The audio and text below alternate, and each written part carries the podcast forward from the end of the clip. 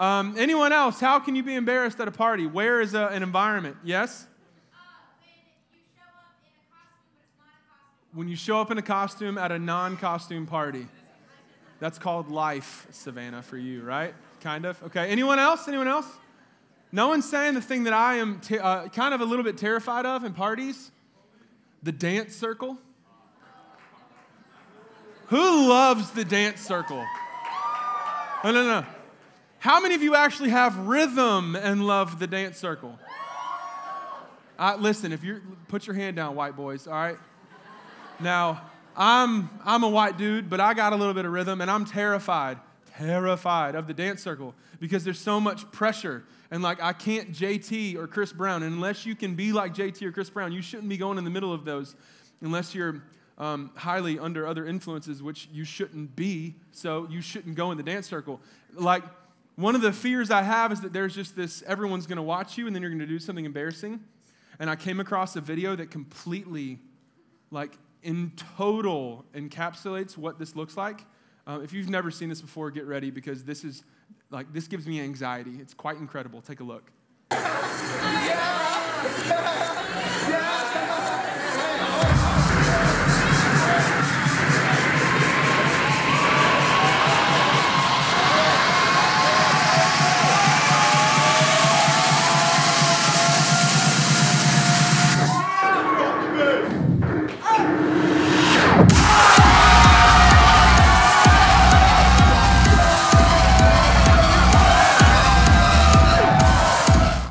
Like, I want to be the second guy, right? How many of you would have been the first dude?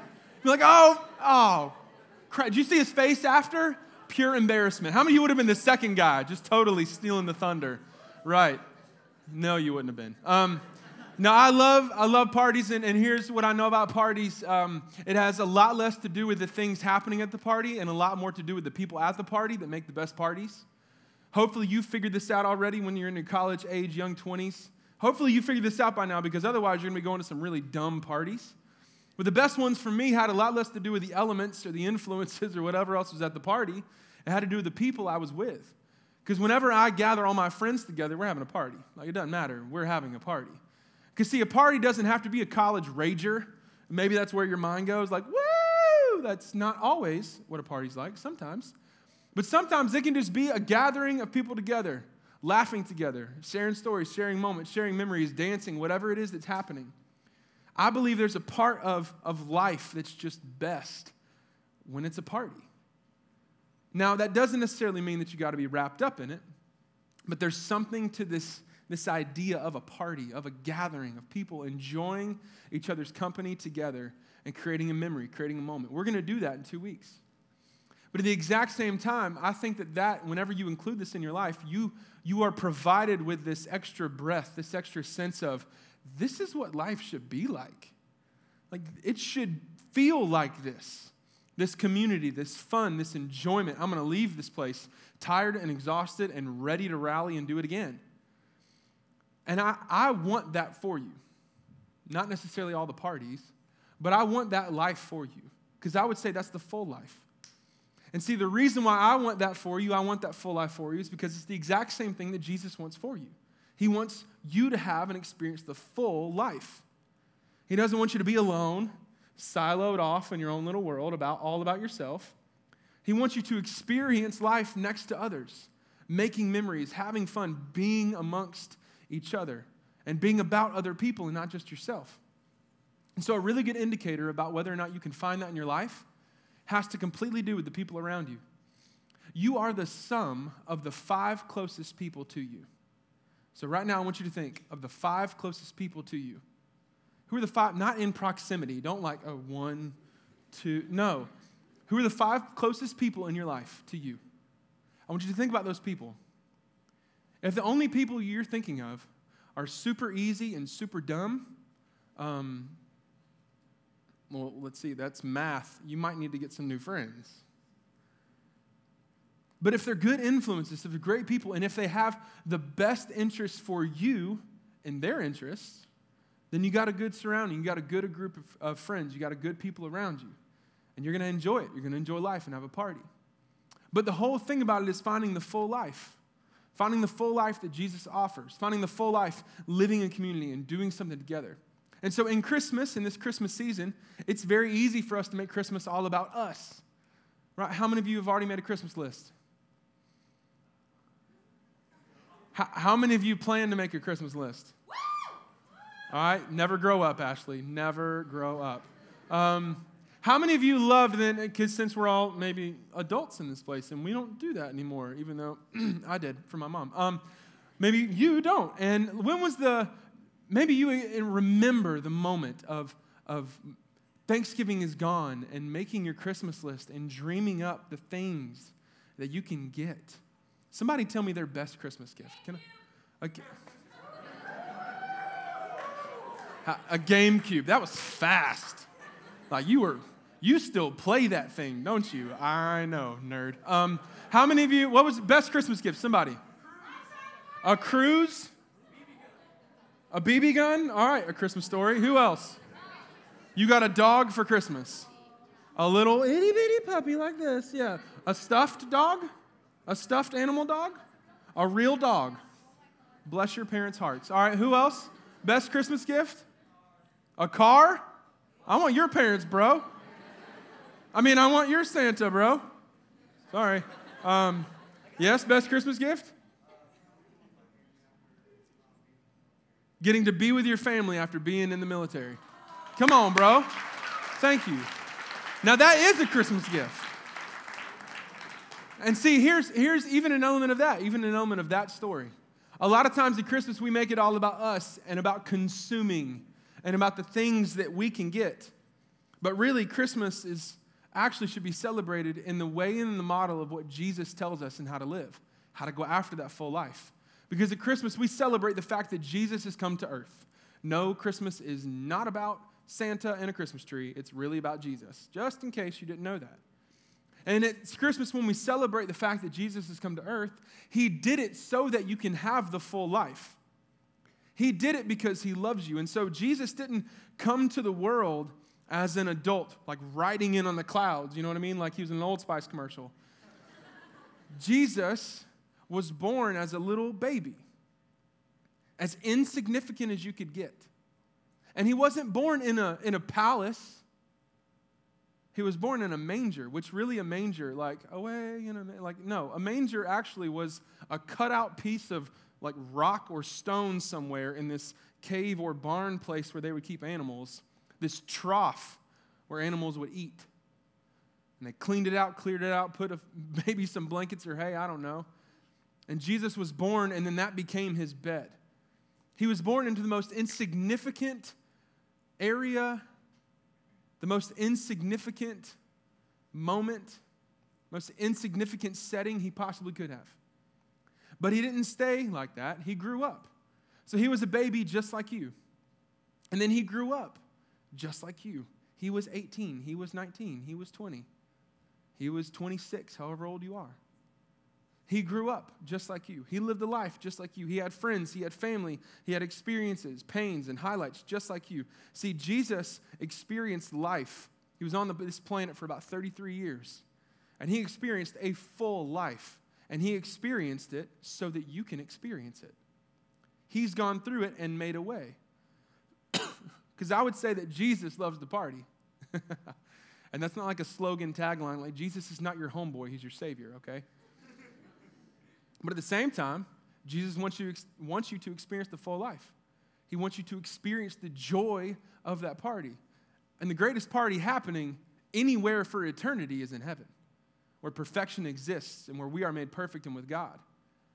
And because Jesus wants that for you, he came and made a way for you to have it when there was no way.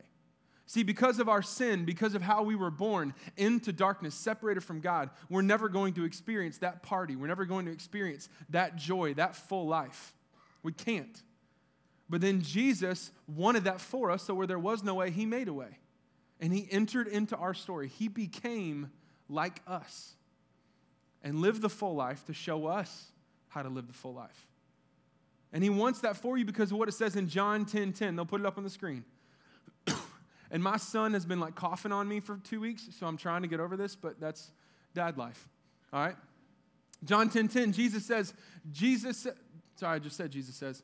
Jesus says, I have come that they may have life and have it to the full. Not just that you can survive, but so you can thrive. You can experience the full life. But then he tells us how to actually get that full life in John 14, 6. I'll put it up on the screen. Oh, there it is. I thought it'd be up there. It's just right here. I'm the way, the truth, and the life. No one comes to the Father except through me.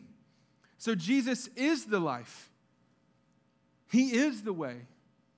He is the one that we follow because He provides that for us. But if you want the full life, then this Christmas season, you have to start to understand that means you got to start living like Jesus. He made the way, and then you follow Him, and then you experience that full life the party, the joy of what it is heaven.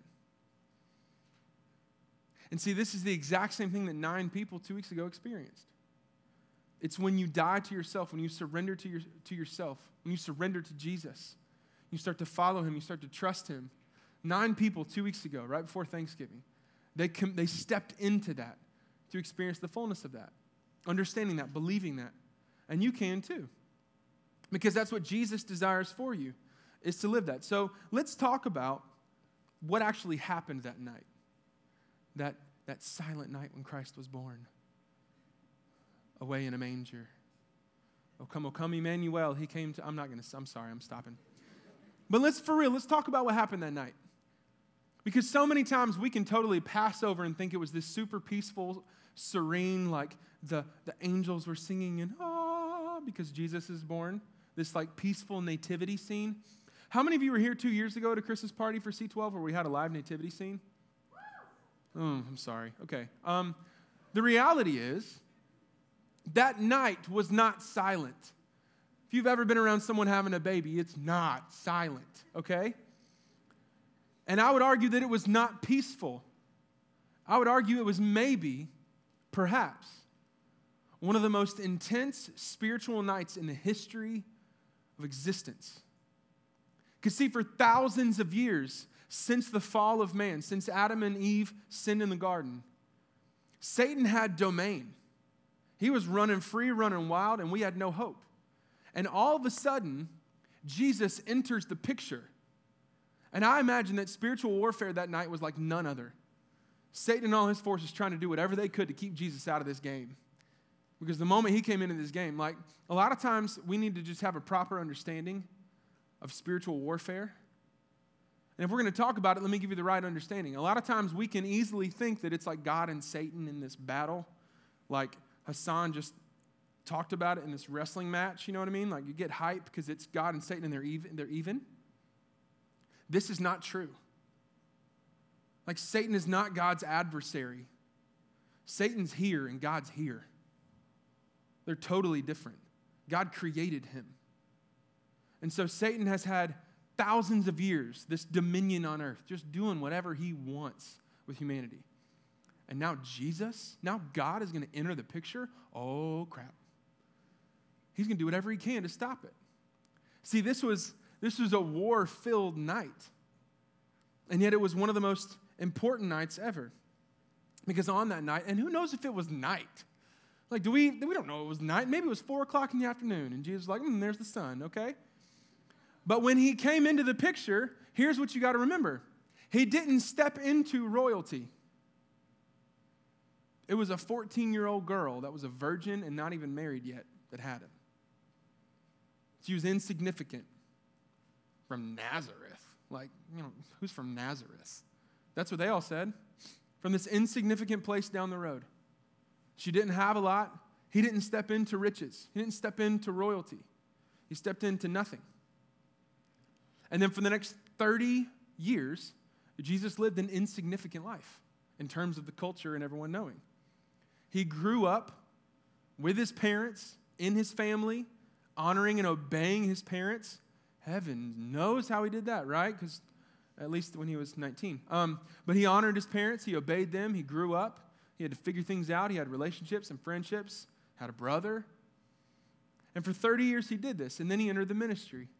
And for three years when he was on earth, he went and shared the good news of, of God, the good news of the gospel all of the prophecies being fulfilled for thousands of years that finally, finally, a Savior has come, a Messiah has come, someone has come that's going to fix all that is wrong. But the way that he went about it had nothing to do with him sitting on a throne. It had everything to do with him taking up a towel.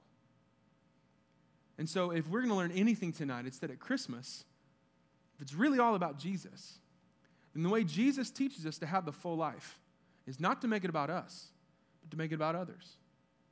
Because if anyone in history had a right to a throne, it was Jesus, the King of the world. And yet he didn't take a throne, he took a towel. So let's look Let's look at the story about how he lives this out through the book of John, chapter 13. You can follow along in a Bible under your chair. I'm sorry about that, and your, your ears. I'm getting over it. It's my son's fault. But we're going to open up to John chapter 13, starting in verse 1. They're going to put it up on the screen also if you want to follow along up there. But I want to paint a picture for you of what it looks like to be someone that takes the towel instead of the throne. Be someone that lives for others instead of yourself, because that's how you have the full life. So let's look. John chapter 13, starting in verse 1. Now, before the feast of the Passover, when Jesus knew that his hour had come to depart out of this world to the Father, having loved his own who were in the world, he loved them to the end. During supper, when the devil had already put it into the heart of Judas Iscariot, Simon's son, to betray him, Jesus, knowing that the Father had given all things into his hands, and that he had come from God and was going back to God, rose from supper, and he, he laid aside his outer garments, and taking a towel, tied it around his waist. So I want you to picture this.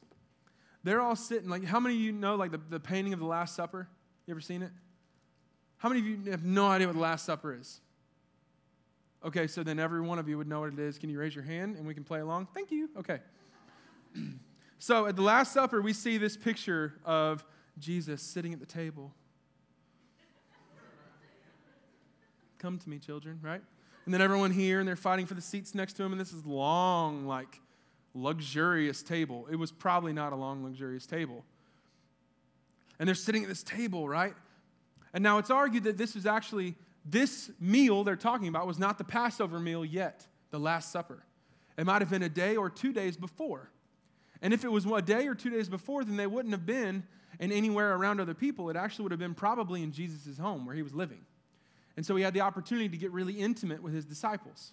So he has the 12 people that have been with him for three years around him. And they're having dinner together. They're breaking bread. They're having community. They're having a party. And Jesus is sitting at the table and he gets up. And I would imagine that everyone's like done eating. And you got to think if you've been with Jesus for three years, your eye, like you always got one eye on him. Like, I don't know what he's about to do, but I got, I got, I'm not going to miss this because he's done a lot. And so he gets up, and you got to think they're like, it's about to happen. What's he going to do? And he walks over, and he takes off his outer garment, and I'm not taking my shirt off, so slow down. Takes off his outer garment, and he picks up two things. Picks up a towel, and he picks up a basin of water. And now you got to think they're like, are we washing our hands? Like, what is he, what is he about to do? And he takes the towel and he ties it around his waist. And I don't know if this is long enough to do it. Ties it around his waist like this. And then continue in verse 5. It says, Then he poured water into a basin and he began to wash the disciples' feet and to wipe them with the towel that was wrapped around him. Now, when he's doing this, the disciples start to freak out. And Simon Peter's like, Whoa, what are you? Well, hang on, what are you doing? And see, what you need to understand is that how many of you think feet are disgusting? Don't be shy, it's okay. Okay. How many of you have disgusting feet? Guys, this is where you raise your hand. Guys, guys, raise your hand. Raise your hand. Okay. How many of you think that, that like feet are pretty? You're weird, okay? Now, if I, I'm wearing Toms, so if I took my shoes off right now, y'all'd have to leave. That's just how it is, because I don't have socks on. Get over it. But back in that day, my feet right now, after wearing Toms, when it just smells like garbage when you take your shoes off, my feet would probably smell like perfume back in Jesus' day, okay? Because you got to think, they didn't have closed shoes. If anything, they had like a sandal with a strap. And the roads they used, they didn't have cars driving places with sanitary things, and they didn't have plumbing. And so everywhere they're going on the roads, walking places, is the exact same place that the horses and the donkeys and the animals and all the people are walking. And if you've ever walked in a field where there's a lot of patties around, and I'm not talking about hamburgers, it's not easy to avoid things. You following me? And so in this culture, the dirtiest part of the body was the feet. And cleaning your feet was reserved for the lowest of the lowest of servants. We actually see it in the Bible. It talks about one of the lowest servants in the house. Her job was to wash the feet back in the Old Testament. And so the disciples are sitting around, and this is Jesus. This is, the, this is the Messiah. This is the King. This is the coming one that they've been waiting on for thousands of years. He's going to rule. And the way they envisioned it is he's going to rule Israel, and he's going to be our king, and we're never going to be taken over because he's here. He's going to have a throne. But what Jesus has been showing them for the last three years is the same thing he lived out the previous 30. And it's the same thing he's showing them in this moment. Jesus didn't come to earth to take a throne, he came to earth to take a towel. And he sat down, and he had all the disciples around him. And they came to him one by one. And he took the water and he washed their feet. Their dirty, disgusting, nasty feet. And then he wiped their feet off, he cleaned their feet. And look what he says after he does this to all the disciples, picking back up in verse 12. when he had washed their feet and put on his outer garments and resumed his place, he said to them, Do you understand what I have done to you? You call me teacher, you call me Lord, and you are right, for so I am. If I then, your Lord and teacher, have washed your feet, you also ought to wash one another's feet. For if I have given you an example that you also that you also should do just as I have done to you. Truly, truly, I say to you, a servant is not greater than his master, nor is a messenger greater than the one who has sent him. If you know these things, blessed are you if you do them. Matthew Henry actually says this about what, uh, what Jesus is going through and reading this. It says, Many interpreters consider Christ washing his disciples' feet as a representation of his whole undertaking his whole life. He knew that he was equal with God.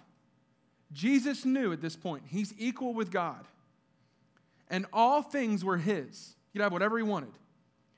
And yet he rose from his table in glory, laid aside his robes of light, girded himself with our nature, stepped out of heaven, girded himself with our nature, took upon him the form of a servant, came not to be ministered to, but to minister to people. Poured out his blood, poured out his soul unto death, and thereby prepared a laver to wash us from our sins. See, Jesus didn't come to earth to take a throne, he came to earth to take a towel. He didn't lord and rule over people, he served people. And he didn't have people serving him, he served them. He washed feet. He got dirty. He gave up convenience and glory and accolades. And he started serving those that maybe had never been served before. And maybe society was going to say, well, they don't even need to be served. See, I would say this Jesus loved the unlovable, he hugged the untouchable, and he looked at every single person that society said, You're worthless, and he said, You're priceless. He spoke, like no one else in the world, value into people. That the moment you looked at him, you knew you have value. And you are priceless. And I love you. See, Jesus took up the ministry of the towel, not the ministry of the throne. What are you doing in your world? Are you sitting on a throne? Are you taking up a towel? Because if you want to live the full life that Jesus desires for you, you got to follow him, which means you got to follow his lead, which means you're not going to be sitting on a throne. I be taking up a towel. You're going to make it about others. Love someone else more than yourself. It's the greatest sign of maturity that you can have in your faith. So, who are you loving? Who are you serving? So, this Christmas, if you want in on the greater life that Jesus is offering, how are you going to give your time? Maybe for you, it's as simple as finding a friend that's in need and giving them something they're in need for. Rather than you thinking you have to get everything, start giving things. And it doesn't have to be monetarily or, or consumables, it can be your time, it can be your energy. Maybe you go and serve at a shelter, serve those that are in need. Look at those that have less than you and start serving them, showing them value. Listen, you're priceless. You're not worthless. I don't care what the world has said. And you're not unlovable. I'm going to love you because Jesus loves you. And you're not untouchable. I'm going to wash your feet and I'm going to give you a hug. When you start to do this, you start to rewrite the way people view themselves because you're giving them value. And the thing that I love the most about the entire idea of this, of how Jesus is telling us to live, especially in this season when we celebrate his life, is he's saying this anyone can do this. All of you have a story. Every one of you have a story. If you're breathing right now, you have a story. And if you have a story, you can determine how you're going to write the rest of your story. You can try to make it all about you, or you can start understanding that there's something that unlocks in your life the full life Jesus offers when you start making it about everybody else. So at the church, one of the easiest ways that you can do this, you want me to give you like a teed up, just easy home run about how to do this, how to give yourself away? It's through these little things. What Hassan mentioned. Thank you, Hassan. Is these boxes. How many of you have seen these boxes around the church? Okay. How many of you have never seen these boxes around the church? Raise your hand. Totally fine. Awesome. Okay. Let me explain what this is. Maybe one of the easiest ways that you can give yourself away this Christmas is by participating in this. So, we here at our church, we're part of 12 Stone Church, the greater church, all nine campuses. We are joining up with Operation Christmas Child and Samaritan's Purse. And we're taking all these shoe boxes. This is actually, it looks like a shoe box when you put it together. We're taking all these, no, I can't get it back done. There. Messed it up. Okay. We're taking all these shoe boxes and we're filling them up and we're sending them out to children that are in need in other countries. And we've heard stories of people where they want to go to school, but they don't have the supplies to go to school. And then they get this. We get to deliver these. And they get this. And when they get it, it's like Christmas morning like they've never had before because all of a sudden they have the stuff that we take for granted. So, one of my friends on staff, him and his wife, took four boxes and they went to the Dollar Tree and they spent 50 bucks and they filled up four boxes. It doesn't take a lot to fill it up, but the lasting impression of what you're doing in someone's life is far greater than $50 and far longer lasting than just this Christmas season. It's an easy way to serve. Another easy way to serve along that is whenever you fill it up, we're collecting them this Sunday. This Sunday at all of our campuses, we're collecting them. But the church, I've kind of gone to the staff and the leaders and I said, hey, listen, uh, we need volunteers. I know to collect all the boxes when they come in this week. Um, the 6 p.m. service at Central Campus, we got that one. So now we need volunteers. uh, but I believe you can do it. So, my challenge to you is that this Sunday at 6 o'clock, I don't care what campus you go to, I don't care what service you normally go to. I'm going to say, let's all have a party and all attend a service together this Sunday at 6 p.m. And so you're going to sign up out there right when you leave. There's two computers. You already saw them when you walked in, and all these boxes. When you leave, you can grab a box and you can sign up and serve, and we're going to help the church collect all of these boxes. Last year, we had over 17,000 boxes collected. Think about the impact that makes around the world. This year, we are trying to beat that, and I think we will, and we can make a part in that. We can make a dent in that. Because the only thing it takes is you switching one thing in your world, thinking it's all about you, to acting like it's all about them. Getting up off your throne, just like Jesus, taking a towel, and doing something to serve others. That's all it takes. So, are you going to take up the towel? In your life right now, how are you living?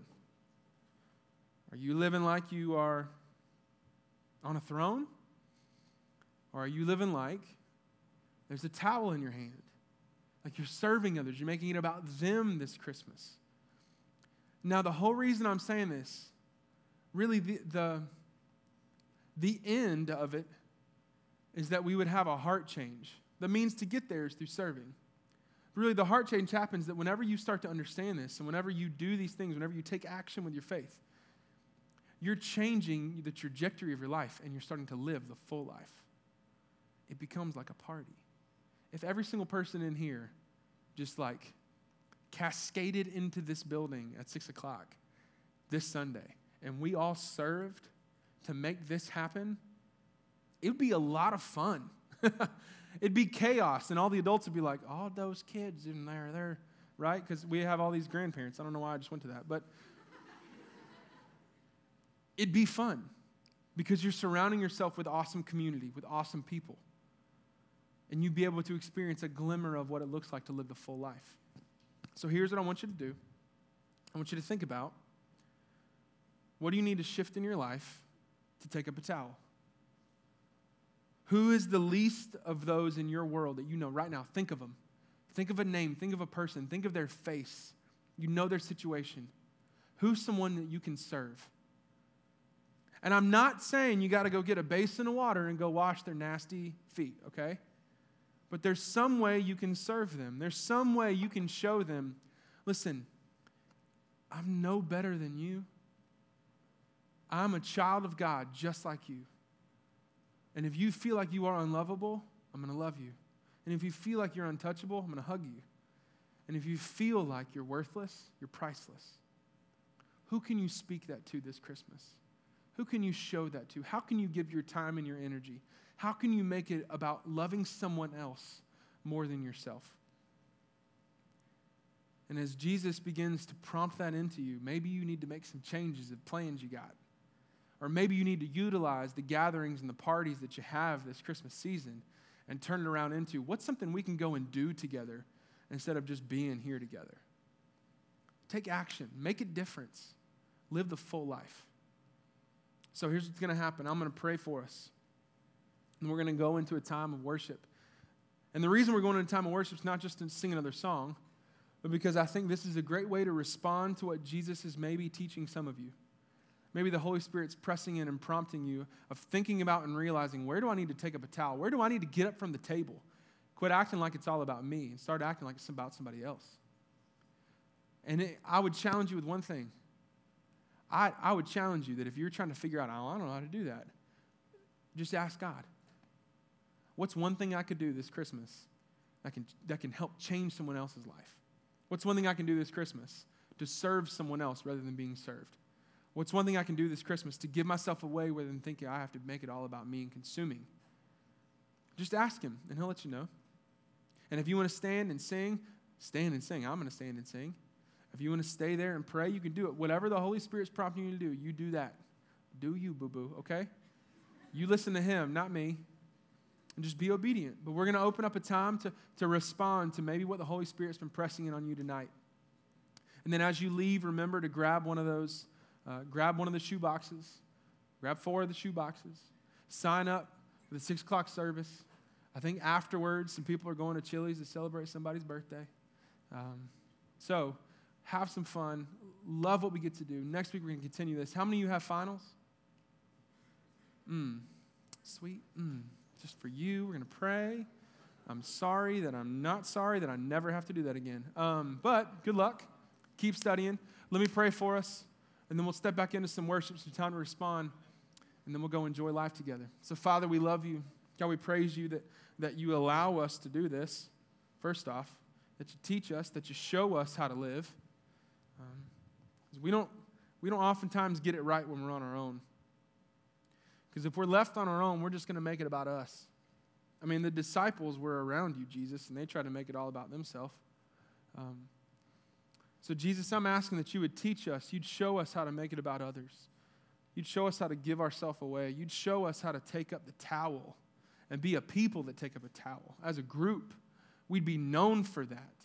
Because when we do that, Jesus, we're following you. That's how you show us to live. That's the full life that you offer. So I pray that every person in this place would seek the full life. give us opportunities uh, to worship you in that way, God. Um, I thank you for your son. I thank you for this Christmas season that we can worship him, that we can enjoy it, that there's nostalgia that we can feel in this season, Father. I thank you for that, for the parties that we're going to have, for the party that we will have in two weeks, for the life that we can experience together, God. I ask that you would continue to increase that, that you would multiply the experiences that we have in this place, and that you would allow us to understand this is family. This is family, and every person in this place belongs here, and they're welcome here exactly as they are. So love on us, minister to us, speak to us as we follow you. In Jesus' name, amen.